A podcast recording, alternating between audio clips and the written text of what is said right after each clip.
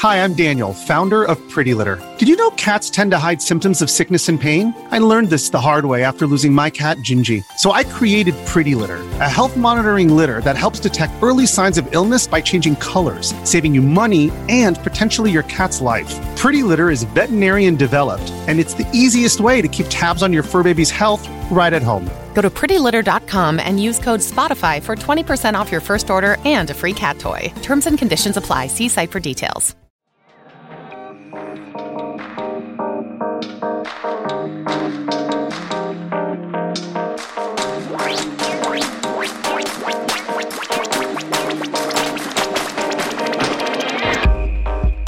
Hello, everybody, and welcome to Backstage Gaming, dramatic takes on your favorite games. I'm Chris, And I'm Dylan.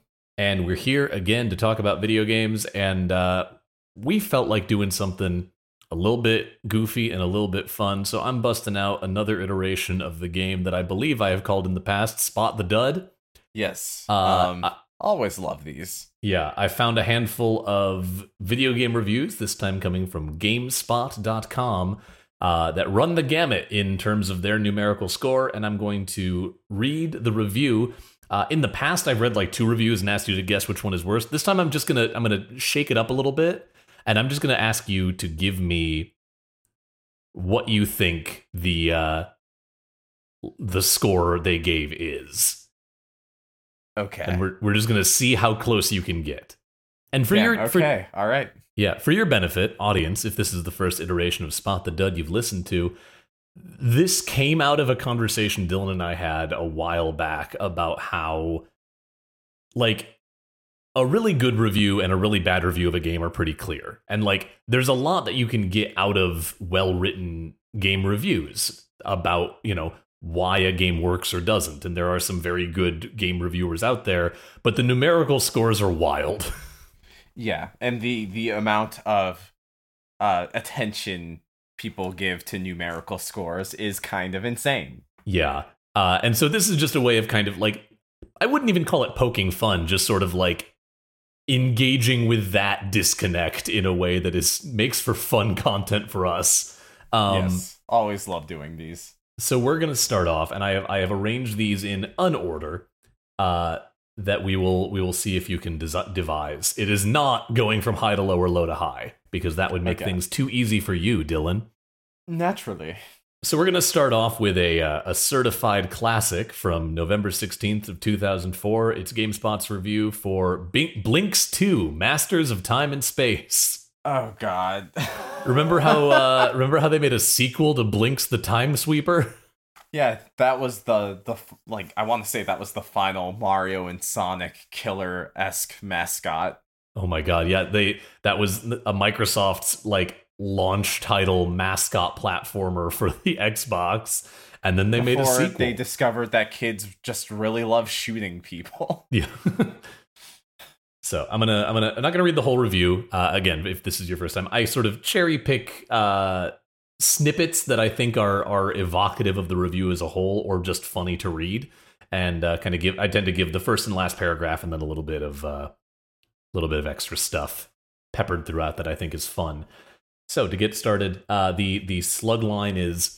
While there's definitely a deeper overall package, it still lacks de- captivating gameplay or characters you can even begin to care about. The two things you need most in creating an enjoyable platformer. Wait a second. you don't need enjoyable characters. Okay. Mar- Mario was made of 18 pixels. anyway, as Microsoft's first attempt to attach its name to a cute, cuddly, and double jumping mascot platformer, tw- 2002's Blinx the Time Sweeper basically fell flat. Aside from the fact that Blinx, a Cheshire looking kitty with time control powers, was not a character with much personality, the gameplay exhibited multiple flaws that dampened the overall experience. Now, Microsoft and Artoon have re- reteamed to deliver Blinx 2 Masters of Time and Space. First and foremost, Blinx 2 is a much less restrictive and significantly deeper game than its predecessor. The addition of cooperative and competitive multiplayer does add some girth to the package. Why did they have competitive? Mul- oh, right, that was the era of Sonic Adventure 2 Battle and uh, Um honestly, Uh, I feel like I, I feel like that like competitive multiplayer was just a common thing in that era because I oh, think it was, about, but like specifically for like platformer had like style a million different multiplayer modes. Um Yes. at nearly every game action game you could play, including Zone of the Enders, had like a kind of shallow two-player uh, fighting game mode. Uh, Yeah. the Star Wars Revenge of the Sith game had a Yep. fighting game mode. The uh the the weird multiplayer in Star Fox Assault was a thing. yeah, yeah. Add some girth to the package. Thank you for that line, Alex Navarro of, of GameSpot.com. oh wait, shit. I, I think I think know that Alex name. I feel like I've read- at uh, Giant Bomb now, or at I- least for a time did. I definitely know that name. I definitely have, have seen uh, their stuff around elsewhere, but I just add some girth to the package. Uh, and some of the silly gameplay conventions that mucked up the last game are gone and have been retooled for the better here. However, while there's definitely a deeper overall package, it's still that okay. That's the same as the slug line. Uh, gonna Mhm. skim through a little bit, find the next little uh, snippet. The other uh, the other big issue with Blinx 2 is that it is completely devoid of any worthwhile personalities. Blinx may not have been an especially remarkable hero, but now you're playing as your created characters, which barely speak any lines and hardly participate in any of the game's cutscenes. It's almost as though you're an incidental factor in the game's storyline, and it makes it intensively intensely difficult to really get into any of what's going on. It also doesn't help that none of the side characters are very interesting either. The leader of the Tom Tom gang is the archetypical "Arg, I'm angry" boss man, shouting constantly about nothing of any amusement or interest. Similarly, there's no one to latch on to the on the Timesweeper side either. Apart from an adorable-looking kitty with a mustache, all of the Timesweepers seem to be completely interchangeable, including Blinx himself. It's like the series got a personality replacement surgery, but the doctors forgot to put it actually put in a new personality after slicing out the old ones. This review is so frustrating because I don't think I've learned anything about the game. Like Yeah, the time for what it's worth, that is because this- I'm skipping over stuff because the actual Okay. like I'll I'll find a snippet about the gameplay itself to to flesh this out. Essentially, the entire game is a back and forth storyline between the two sides, the two like factions of the game. Both sides feature a very specific style of gameplay. The time sweepers, being the masters of time that they are, can control time, much like Blinx did in the first game. Each sweeper is equipped with a vacuum cleaner like weapon that sucks up trash and then blows it out again as a projectile weapon. The sweepers can also collect time crystals to use time to their advantage. You can speed time up, slow it down, stop it altogether, record a specific patch of time, or rewind it, all just like the last game. There's also a new melee attack that lets you simply whack at a nearby foe. However, the bulk of the new gameplay comes on the side of the Tom Toms. Most of the Tom Tom missions are stealth based, requiring you to duck around and hide from sweeper guards. Similar to the Time Powers, Tom Toms can use an assortment of special tools. These tools range from simple banana peels that trip up guards to grenades that open black holes. Yo, what? That sounds rad as hell. that sounds kind of cool, honestly. Uh, while the two gameplay styles are different, all in all, the gameplay is very much the same the entire way through. Both teams are required to solve an assortment of very ordinary platforming puzzles, almost all of which are, are removed of nearly any critical thinking on your part, thanks to the game's relentless method of handholding. Most of these puzzles revolve around each character's time shifting and spatial abilities, so sometimes you'll have to freeze time in order to set off a series of switches or use a spatial uh, special spatial portal. In wow, that's that was not written with the intention of being spoken out loud. or use a special spatial portal in order to navigate an obstacle while carrying some loot. The puzzles are not, are not terribly tough on their own. However, for some reason, whenever you come upon a specific obstacle or puzzle, one of your team members pops up in the form of a little talking head explaining to you exactly what you need to do. Okay, that does sound that yeah, that sounds kind of that sounds like it would remove a lot of uh, The potential good from that gameplay concept because like that synopsis sounded kind of dope. yeah. I'm I'm looking at the gameplay and it just it feels like this game kind of lived and died on its level design. Some of the levels look more interesting than others. Yeah, there's another point in Um, this. And the, the paragraph's not terribly interesting, but they mentioned that a lot of the levels feel like multiplayer maps because they they were the multiplayer maps. Yeah, I can I can definitely see that. Uh, closing paragraph. There was definitely an opportunity in Blinx 2 to turn the Blinx brand name around into a quality product, but that opportunity has been wasted here. The additions made to the game simply seem largely perfunctory when you consider that the underlying gameplay is still quite dull, and that the game simply lacks an engaging storyline or characters worth caring about. The fundamentals needed to make a quality platformer just aren't here, and thus Blinx 2 is a game you should probably pass on. What do you think out of 10 this game review or this game reviewer gave Blinx 2 That Masters sounds of like Space and Time? by today's standards that sounds like a 7, but I'm going to say this is a 6. You are alarmingly close. This uh, this was given a 6.3. Yeah, there we go. I don't know why 0.3 was necessary, but it, it's a third of the way uh, to being a 7, but it just needed a little bit more. Okay, I do have to read this because this is very funny. They have a little like list of the good and the bad. Um, mm-hmm. and listed in the good, one of the bullet points is you don't actually have to play as Blinx. and that's very funny. Damn, was Blinx really that insufferable? I don't remember that. I'm expecting like a Bubsy esque like level of uh annoying or irritating, but Yeah, like my my only exposure to Blinx the Time Sweeper was playing it at the fucking Xbox kiosk in the Uh-huh. Kmart at in Marshall, Right. Michigan in 2002. I always thought he was like a silent protagonist or something, so I Apparently really have not. no frame of reference for this. Yeah. Dang, but you you nailed it. That was a 6.3. Uh next up Okay. we've got Pac-Man Pinball Advanced. Oh fuck. Okay. Uh, Slugline. Slugline is rushed, broken, and ugly are appropriate words to use when describing Pac Man Pinball Advance. Pac Man Pinball Advance does a clever job of incorporating the characters and themes from Namco's Pac Man franchise into a traditional pinball video game. Unfortunately, that's about the only thing that this game does right. Between the broken physics and dark graphics, not to mention the egregious lack of a high score list, okay, the Pac Man Pinball Advance suffers from a litany of problems. Why do you need a high score list on your Game Boy Advanced pinball Dude, game? Dude, if, for pinball, I feel like a high score list is essential. It, Um, I get it, I- but, but like, on the Game Boy I guess, Advance, I guess for like passing that's- around at the playground, passing around at school. Yeah, that's the only thing I can think of. Which like Yeah, fine, but like yeah, because it's portable, it feels like it should be more of it. Well, maybe you know, because like no one else plays Sin and Punishment at my house, but like you know, I like to compare my own score against my own score. You know, Yeah. like what's my personal best, and I guess and I feel fair. like if you if you don't have a way of recording your score, there's like even less incentive to like care play about more pa- play more pinball. Yeah, yeah, that's fair.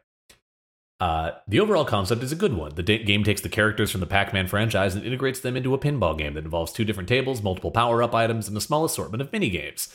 There are dots to collect on each table and power pellets to eat, which, just like the power pellets in the original Pac-Man arcade game, give uh, give our round yellow hero the ability to chase after and devour four ghosts wandering around the table.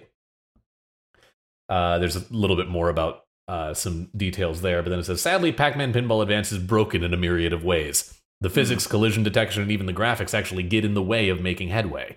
The controls are easy enough. You le- use the left D-pad and the A button to control the right, left and right flippers, respectively, while the other buttons let you bump the table.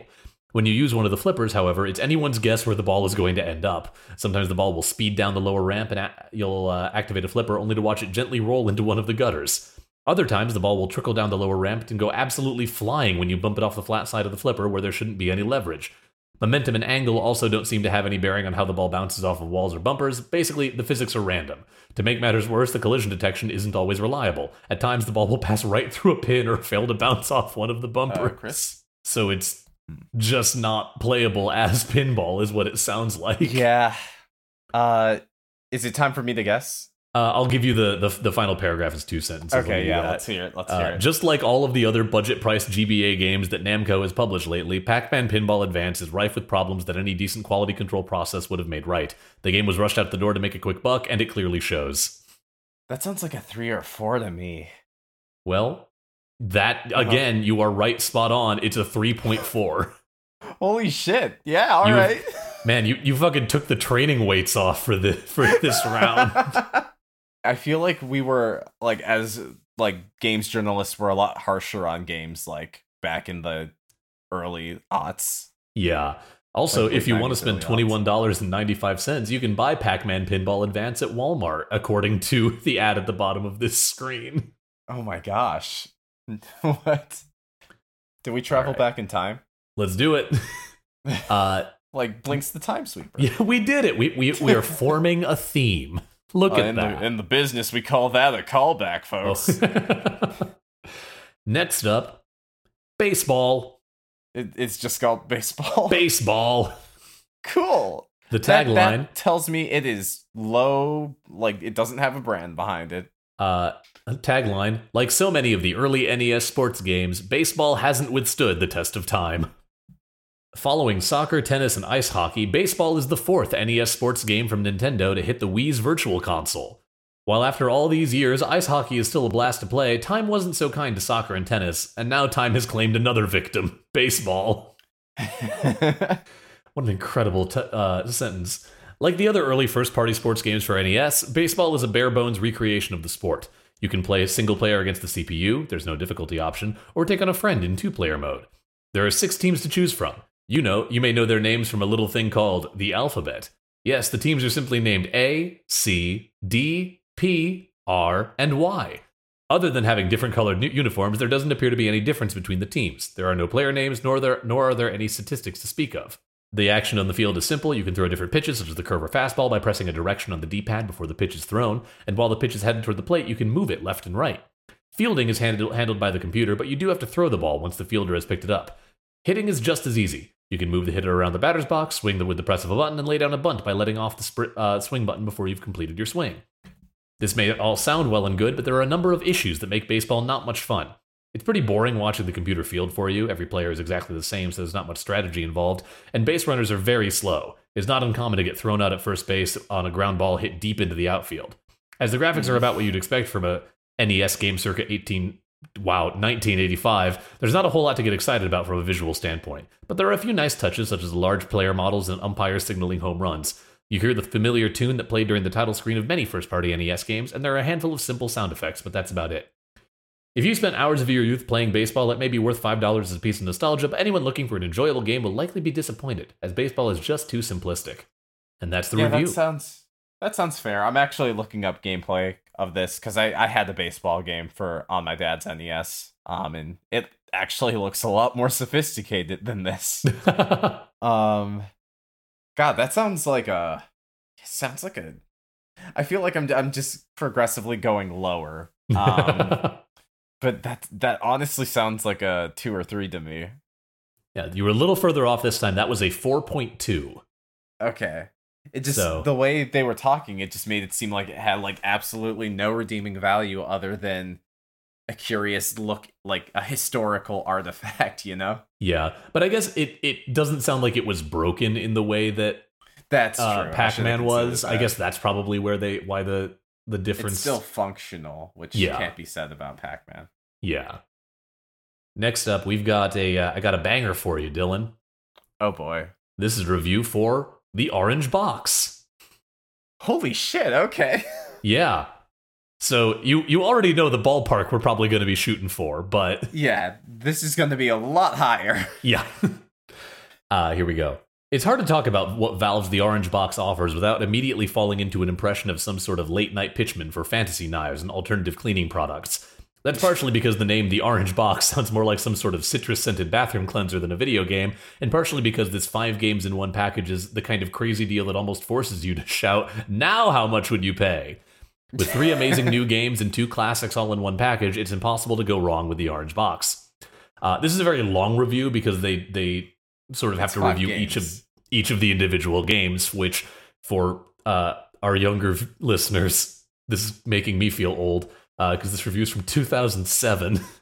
Uh, Oh god, that was. Yeah. Oh god. Yep. The Orange Box was Valve's release. This was back when Valve was still pretending like they were going to finish Half Life.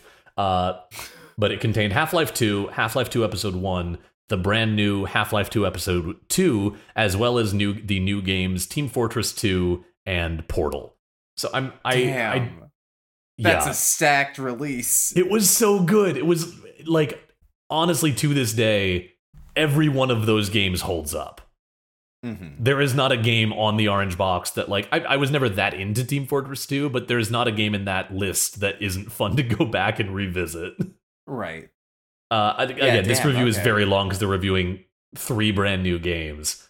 Yeah, I'm. I don't re- honestly don't even know that I need to read much more of the review. I'll see if I can find a couple of uh, of choice paragraphs about a couple of games. Yeah, like but by all means, like that might help because I yeah, it's I mean, gotta at be this point we're number. also we're also kind of burdened by our memory of this and what a big deal that release was. yeah at the time. Um, let's start with the new stuff. Episode 2 is the continuation of the Half Life 2 story. It picks up right where Episode 1 leaves off, with Alex helping Gordon out of the rubble of a tra- train crash. I almost read trash can. You've escaped from City 17, which now looks more like a smoking crater in the ground with a huge swirling portal over it. But you aren't safe just yet. You've escaped with information that the Combine very much wants to get back from you, so the chase is on again. Fortunately, you'll do much more than just run in Episode 2. The biggest difference here is that Alex doesn't directly accompany you through the entire game. You'll split up much more frequently, so for example, you'll find yourself working your way through antlion nests and crushing antlion grubs all by your lonesome. You'll negotiate a mine with help, the help of a Vortigaunt who happens to serve as a uh, subtle form of comic relief. It spouts dialogue that plays off the serious spiritual tone that most of these aliens take, only applying it to things such as crates full of supplies that just flew down a broken mineshaft and out of reefs. These bits alone give episode 2 a much different tone than the previous games, and there but there are also significant gameplay alterations. Episode 2 marks the return of the lengthy vehicle sequences seen in Half Life 2. There's a large block of action that takes place with you moving from spot to spot in what appears to be a stripped down Dodge Charger. There are also a couple of big set pieces, such as one sequence where you have to defend the center of a mine from a relentless antlion attacks. Likewise, the game's final sequence takes place in a wide open area and, without getting too specific, feels very different from anything Half Life 2 has done so far. Although you won't encounter any new weapons in Episode 2, the developers have at least broken down the flashlight power meter out from some auxiliary power that you use to sprint, this is a smart change that doesn't make much sense in terms of continuity between episodes, but it's a handy and the sort of thing you'd wish they'd roll back into the much darker, much more flashlight oriented action of episode 1. At about 4 or 5 hours, episode 2 is also longer than episode 1 port uh da, da, da, they're, they're talking about like you'd think you'd think that everything else would be minor and then they say but portal is arguably the greatest thing about the orange box. It's a clever mix that combines a first person action with very focused puzzle solving. It's also completely hilarious. The premise is simple. You're a woman who wakes up in a tiny box inside some lab facility run by a mysterious company called aperture science. You're presented with a portal that lets you walk out of the room and into another from there, the game gradually introduces you to portals and eventually gives you a gun that you can use to fire portals onto walls, ceilings, and floors. Your primary and alternate fire buttons are used to create blue and orange portals, respectively, and walking, jumping, or falling into one portal sends you out of the other one. You can also pick up box, uh, objects as large boxes, which often must be placed on large buttons to open doors so you can proceed through a variety of test chambers. Along the way, a computerized female voice guides you and misguides you. The dialogue from the computer supervising your test gets more and more overtly funny as you play and leads to a very satisfying conclusion, including what might be the best end credit song ever written. Wow, I haven't. Remember, Even back remember then, the, they knew. Do not, do not speak to me of the old magics. I was there, was there when, when, it was written. Uh, let's see a little bit about King Team Fortress 2 is the multiplayer component of the Orange Box. It's been a long time coming, almost a decade, in fact. But we'll leave out the history lesson and get right down to business. Like its predecessor, Team Fortress 2 is a class-based multiplayer shooter in which the red team dukes it out with the blue team. There are six maps in the game, each with its own set of objectives. So, Two Fort is your basic capture the flag type game, wherein each team tries to get to the basement, collect the enemy's intelligence, a briefcase, and return it home. The rest of the maps deal with capture and capture and defensive control points in different ways. For example, some maps put both teams on a course to capture the enemy base, but require you to control the other points on the map to get a shot at the final objective. Hydro is an interesting map because it takes the control point concept a little further by breaking each point up into its own specific area of the map. After each capture, the game is reset. A different part of the level is used for the next conflict. Wow, it's wild reading this and being like, oh, this is all the DNA that was used for things like Overwatch. Yeah. Like, oh Team yeah, Fortress... you didn't realize that.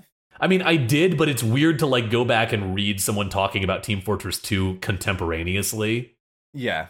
W- having seen where like team-based shooters have gone in the decade and a half since. Yeah, no. Um Overwatch I'm not going to say borrows heavily from uh, Team Fortress 2, but it, it certainly borrows quite a it bit. Is, it's definitely an evolution of the theme.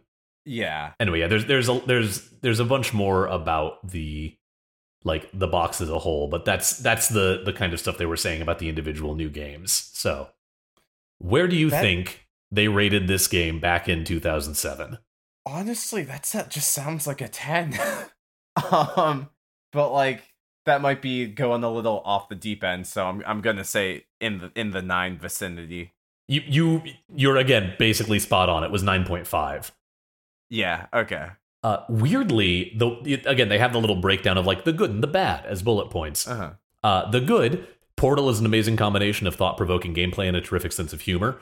Outstanding sound across all five games, and you won't be finished with everything on the disc anytime soon. The bad, the only bullet point under the bad is playing through all three Half Life 2 games in succession makes episode 1 stand out as a relatively weak link. The only negative that they felt the need of to point out is that half like one of the games included that isn't even one of the new games feels right. weak by comparison. That's that's a little goofy, but I get it. If if yeah. you have to review things based on the whole package. Yeah, absolutely. Also, um, God, just please, Valve, give us episode three, give us Half Life three, give us something. It's been so long. Listen, listen, Chris, don't don't be sad we're not getting it. Be happy Half Life exist. You know Yeah. what I'm trying. to I mean, say. I'm this made this genuinely made me want to go back and replay Half Life Two Episode Two Mm. because to this day that the and you know minor spoilers for that in the next two minutes for half-life 2 episode 2 i guess if you're worried about spoilers for a game that released 14 years ago uh the final set piece is you having to like careen your way across this enormous like forest map in this like stripped down jeep and take out multiple waves of the like giant fucking war of the worlds tripod enemies that are trying to assault the base while the main doctor guy is completing his test work and it like i haven't played it in a very long time but Uh-huh. at the time it was one of the most like wild and unique and over the top set pieces I have edit I had ever seen a video game try to do. It was so cool. God, Half Life Two, Half Life's a great fucking series. those were such yeah those those were huge genre defining i feel like the the issue is nowadays like we we feel a little too ready to give games like oh this this is a masterclass that defined uh you know that's going Yeah, to define yeah. the genre um and here it's like yeah all these are really really fucking amazing games but half-life 2 episode 1 though. Yeah, and It's it's wild because again, looking back on it, like Half Life ran so that or walked so that Halo could run, and yeah absolutely. at every point along, it, like Half Life Two did things that no Halo game at that point had done, at least not in the same way, and then Oh, that yeah, DNA bled over, and like it, it, it's it is kind of crazy to look at a review. Like that's why I wanted to do this one. It's wild to look at a review for what is nowadays considered like an absolute classic right and look at what they were saying contemporaneously. Um. Anyway, I've got one more for you, Dylan. yes let's hear it We've got this can't be right. okay What? H- hang on. No, okay, that must be All a typo or something. I'm I'm sorry. Uh, the review is for RoboCop. okay this review was published again by Alex Navarro, so we're we're back with we're back with them. Uh, in 2003, but for some reason, underneath where it says RoboCop review at the top of the screen of the page, it also says first release November 1988. Is that when? Hang on. I'm assuming that's when the movie came out. Is it?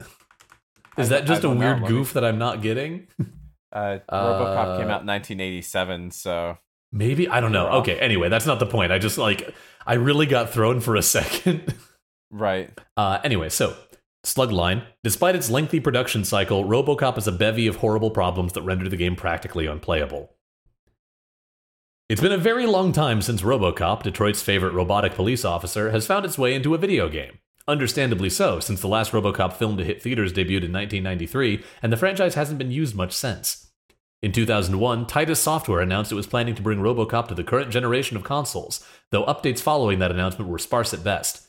Two years later, RoboCop has finally made it to the Xbox. The game is a first person shooter where you, as RoboCop, have to take down the criminal element of Neo Detroit by blasting your way through every bullet fodder gang member in sight. Unfortunately, RoboCop for the Xbox, despite its lengthy production cycle, and it's the same thing as the Slugline, bare- practically unplayable. Oh, okay. Uh, there are nine basic missions in the game, each with multiple sections. Each mission in the game has one primary objective, a few secondary objectives, and some bonus objectives. The primary objective has to be achieved in order for you to progress, whereas the rest simply factor into your final score at the end of every level. All the missions in the game are actually quite long, but turns into more, this turns into more of a detriment than a pleasant the pleasantry as soon as you realize that you are completely unable to save the game at any point during a mission. Saves only take place at the end of each mission, which could have been okay if the game weren't so mind bogglingly difficult. Practically every mission in the game takes quite a number of tries to get through, and dying is inc- an incredibly frequent occurrence, almost to the point of inevitability. How can Robocop be so easy to kill? Partially because every level is completely overloaded with enemies, and Robocop evidently doesn't know how to duck. Every bad guy in the game is armed to the teeth, and though the enemy AI isn't especially adept, they still know how to fire their guns until you're dead, and they absolutely love to do so. Oh my god, that's amazing.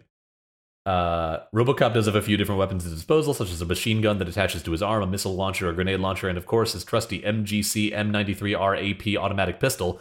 However, save for the guns that create big explosions, most of them don't really have a whole lot of impact unless you're spot on with headshots. Shooting a bad guy with practically any gun in the game anywhere other than the face doesn't lend itself towards a productive result. It can take upwards of 9 to 12 non headshots per enemy to take Oh, them down, and considering that ammo is limited, this is extremely irritating. Periodically, enemies will simply give up after taking five or six shots in the chest, so you at least save a full, p- a f- sa- so you'll at least save a few bullets in those instances. Adding to the frustration is the fact that the game's auto targeting system is pretty much broken, and when you complete uh, couple that with some unwieldy analog controls, you'll find that hitting your target at all, let alone landing multiple shots, is practically an exercise in futility. Okay. Uh, despite the two year plus development cycle, Robocop is a buggy mess filled with loads of unbelievably obvious issues that somehow dodge their way through the QA process. The biggest of these issues involves collision detachment, detection, which might as well not exist half the time. Enemies will frequently just waltz right through walls and not think anything of it. Of course, while their gun is sticking through a wall, they have the ability to shoot you, but if you try to shoot back through the wall, your bullets magically bounce right off. Enemies also have an interesting habit of just totally spazzing out at times, depending on how close or in what position you're standing in relation to them. Sometimes moving too far uh, out from their ba- basic firing range will cause their torsos to start spinning around and around like de- a demon possessed whirling dervish, and they won't Oh stop spinning until you move that extra inch over to the right. Wow. That sounds like a mess. When it comes to graphics, Robocop just doesn't look good at all. Uh, and I gotta tell you, wow, I don't know, this this image is not large, so I'm getting a lot of artifacting as well. But boy, I'm howdy, they're I'm, I'm wa- they're I not was just gonna say I'm I'm watching a long play on YouTube. Uh, it looks, you know, it looks charming. It looks like a higher res Nintendo 64 game. Like it. yeah, that's like that's kind of what I'm getting. Is it's like it's not atrocious, but it doesn't look like an Xbox game. Right. No, it looks like a Nintendo 64 game that also happens to be running at 60 frames per second. Yeah. uh, let's see. Yeah, that's that's about it. Uh, final li- final line. Every single aspect of RoboCop feels like it was just thrown together at the last minute, and the end result is a game that, for all intents and purposes, is just no fun at all. Even if you're a fan of the RoboCop franchise, you'd be infinitely better off just watching any of the movies, parenthetical, yes, even RoboCop 3, rather than paying full retail price for a shoddy product like RoboCop for the Xbox. What do you Uh, think? If I had to guess, that that sounds like a. I want to say that sounds like a five to me. It sounds like it's not fun. It's a buggy mess, but it doesn't sound like unplayable. It just sounds like a frustrating uh experience with like no polish. Well, we're we're we're finishing you off uh, with your weakest get- guess of the of the day Really? because I Oh. gave it a two point two. Oh damn, that bad. Okay. Yeah, they they were not fond of RoboCop for the Xbox. All right. Yeah, and that that is the uh, that is the assortment of amuse bouche that I have prepared for you this evening. Um, I hope that this was fun for you. I hope this was fun for you, the listener. And again, this is not intended to be like a dig on these reviewers. It's just deeply wild Honestly, to read I these. I got most of these, so I'm I'm kind of surprised. Like this is the the yeah, you did like- better on this. Like you're generally pretty good, and, and you've been pretty good at guessing which one comes higher when I give you the sort of paired uh, groupings, Yeah. which is why I wanted to shake it up. But you, like, you were spot on for four out of five of them. Right. So, um, I, I guess they're doing something right. It's just when you start using the numbers to compare games with other games that it all kind of starts to fall apart. Yeah. but I think that is all I had for today. We'll be back in a couple weeks with maybe something a little more cerebral, but I always like coming back to this, partially because it's just fun to read reviews for bad games. Yes. Thank you so much for listening to Backstage Gaming. If you like our show, please remember to leave a rating or review wherever you're getting your podcast. We're available on your podcatcher of choice, as well as on the Apple Podcast service, on Spotify, on Stitcher, on all those kinds of places. You can also find us at our website, bsgpod.com, if you want to know more about the show or us, or if you want to reach out to us directly. That's a great way to do that. And also, we're on other social media, like What the Things What Dylan's to say right now. Uh, yeah, if you want to hit us up on social media, you can find us on Facebook or on Twitter, where our handle is at BSG underscore cast. And if you like the stuff we talk about, want to engage with us in any uh, sort of way, maybe send us a review you found amusing. Uh, you can use that hashtag BSGPod. Also, huge, huge thanks uh, to our friend Brendan French for the key art he has provided our show. Um, if you like the art he does, you can check out more of it at his Squarespace at brennen-french.squarespace.com. That is B R E N N E N hyphen French.squarespace.com. You can also find him on Instagram.com slash Brennen French and on his Twitter at Brennen underscore French. You should also go check out BioQuery. He's the musician behind our theme song, Dot Sound Radio Volume 1 Instrumentality. You can find all of his electronica music by going to soundcloud.com slash bioquery. That's soundcloud.com slash B-I-O-Q-U-E-R-Y. Or by searching for BioQuery on Spotify. Thanks as always to the HP Video Game Podcast Network for having us on the network. They are a great network full of podcasts about video games. So if you like our show, you'll be sure to like some of theirs too. You can find all of those shows being retweeted on Twitter at HPVG Pod Network. And thank you to our patrons at patreon.com slash bsgpod. It is your fault that we are doing this still, and it is thanks to you that we are not losing money for doing in doing so. So thank you so much. It really does mean the world to us that we have the support that we do there. And if you like the show and you want to support us very directly, Patreon is a great way to do that.